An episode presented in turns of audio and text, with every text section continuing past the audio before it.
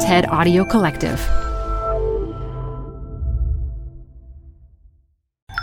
This TED Talk features author and activist Brett Hennig, recorded live at TEDx Danubia 2017. Support comes from Zuckerman Spader. Through nearly five decades of taking on high stakes legal matters, Zuckerman Spader is recognized nationally as a premier litigation and investigations firm. Their lawyers routinely represent individuals, organizations, and law firms in business disputes, government and internal investigations, and at trial when the lawyer you choose matters most. Online at Zuckerman.com. Support for TED Talks Daily comes from Capital One Bank. With no fees or minimums, banking with Capital One is the easiest decision in the history of decisions. Even easier than deciding to listen to another episode of your favorite podcast. And with no overdraft fees, is it even a decision? That's banking reimagined. What's in your wallet? Terms apply. See CapitalOne.com slash bank. Capital One N.A. member FDIC.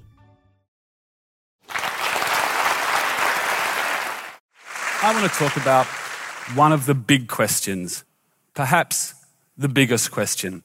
How should we live together? How should a group of people who perhaps live in a city or in the continent or even the whole globe share and manage common resources? How should we make the rules that govern us? This has always been an important question. And today I think it's even more important than ever if we want to address rising inequality, climate change, the refugee crisis, just to name a few major issues. It's also a very old question Humans have been asking themselves this question ever since we lived in organized societies. Like this guy, Plato. He thought we needed benevolent guardians who could make decisions for the greater good of everyone. Kings and queens thought they could be those guardians, but during various revolutions, they tended to lose their heads. And this guy, you probably know. Here in Hungary, you lived for many years under one attempt to implement his answer of how to live together. His answer was brutal, cruel, and inhumane. But a different answer, a different kind of answer, which went more or less into hibernation for 2,000 years, has had profound recent success. That answer is, of course, democracy. If we take a quick look at the modern history of democracy, it goes something like this. Along here, we're going to put the last 200 years. Up here, we're going to put the number of democracies. And the graph does this. The important point of which is this extraordinary increase over time, which is why the 20th century has been called the century of democracy's triumph. And why, as Francis Fukuyama said in 1989, some believe that we have reached the end of history, that the question of how to live together has been answered, and that answer is liberal democracy. Let's explore that assertion No, I want to find out what you think. So I'm going to ask you two questions, and I want you to put your hands up if you agree. The first question is Who thinks living in a democracy is a good thing? Who likes democracy? If you can think of a better system, keep your hands down.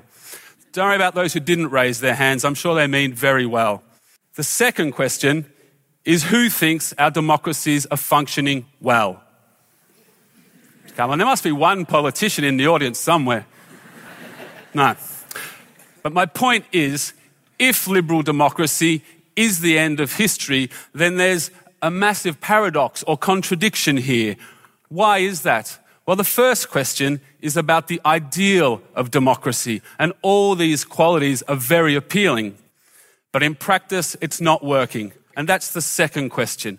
Our politics is broken, our politicians aren't trusted, and the political system is distorted by powerful vested interests. I think there's two ways to resolve this paradox. One is to give up on democracy. It doesn't work. Let's elect a populist demagogue who will ignore democratic norms, trample on liberal freedoms, and just get things done.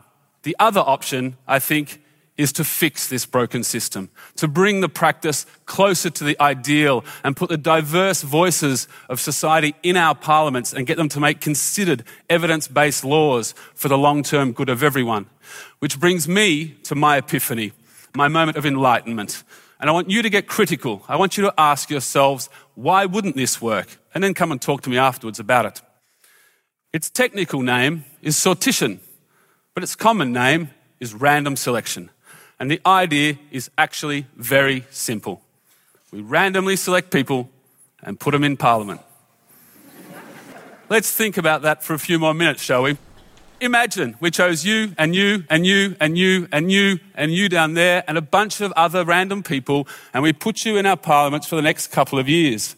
Of course, we could stratify the selection to make sure that it matched the socio-economic and demographic profile of the country and was a truly representative sample of people. 50% of them would be women. Many of them would be young. Some would be old. A few would be rich, but most of them would be ordinary people like you and me.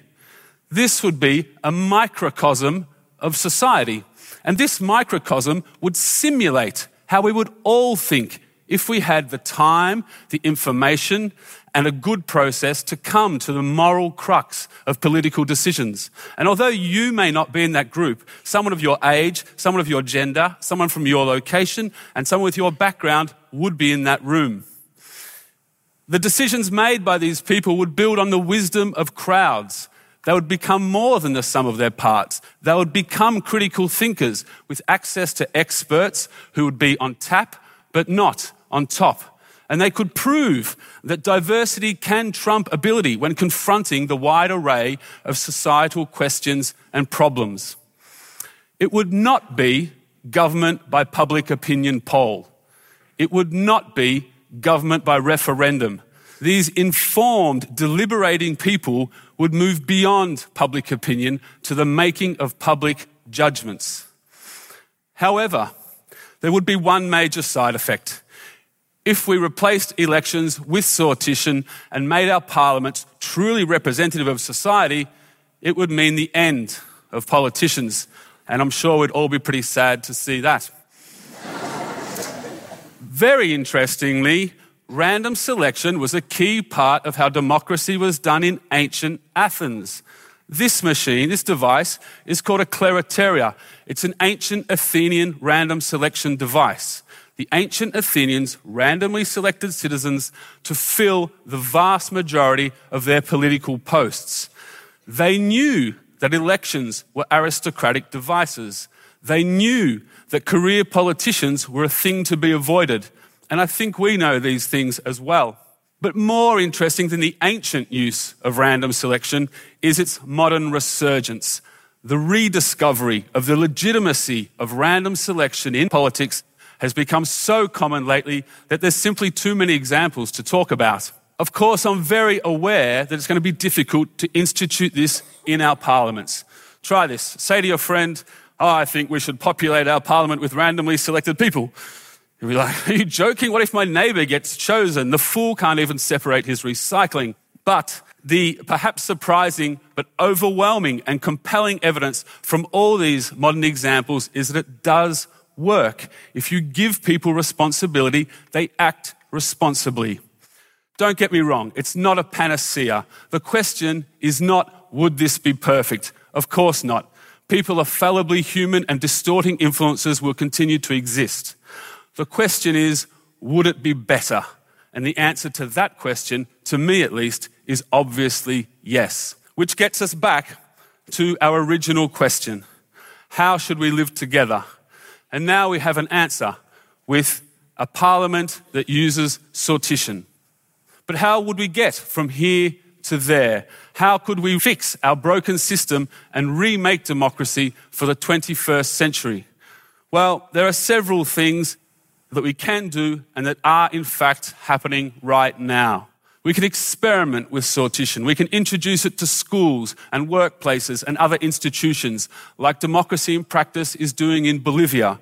We can hold policy juries and citizens' assemblies, like the New Democracy Foundation is doing in Australia, like the Jefferson Center is doing in the US, and like the Irish government is doing right now. We could build a social movement demanding change, which is what the Sortition Foundation is doing in the UK. And at some point, we should institute it.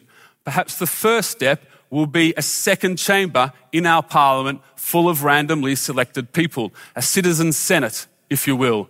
There is a campaign for a citizen senate in France and another campaign in Scotland, and it could, of course, be done right here in Hungary. That would be kind of like a Trojan horse right into the heart of government. And then, when it becomes impossible to patch over the cracks in the current system, we must step up and replace elections with sortition. I have hope. Here in Hungary, systems have been created and systems have been torn down and replaced in the past. Change can and does happen. It's just a matter of when and how. Thank you. Köszönöm. For more TED Talks, go to TED.com. Support for TED Talks Daily comes from Odoo. If you feel like you're wasting time and money with your current business software or just want to know what you could be missing, then you need to join the millions of other users who switched to Odoo. Odoo is the affordable all in one management software with a library of fully integrated business applications that help you get more done in less time for a fraction of the price. To learn more, visit odoo.com slash TED Talks. That's O-D-O-O dot com slash TED Talks. Odoo, modern management made simple.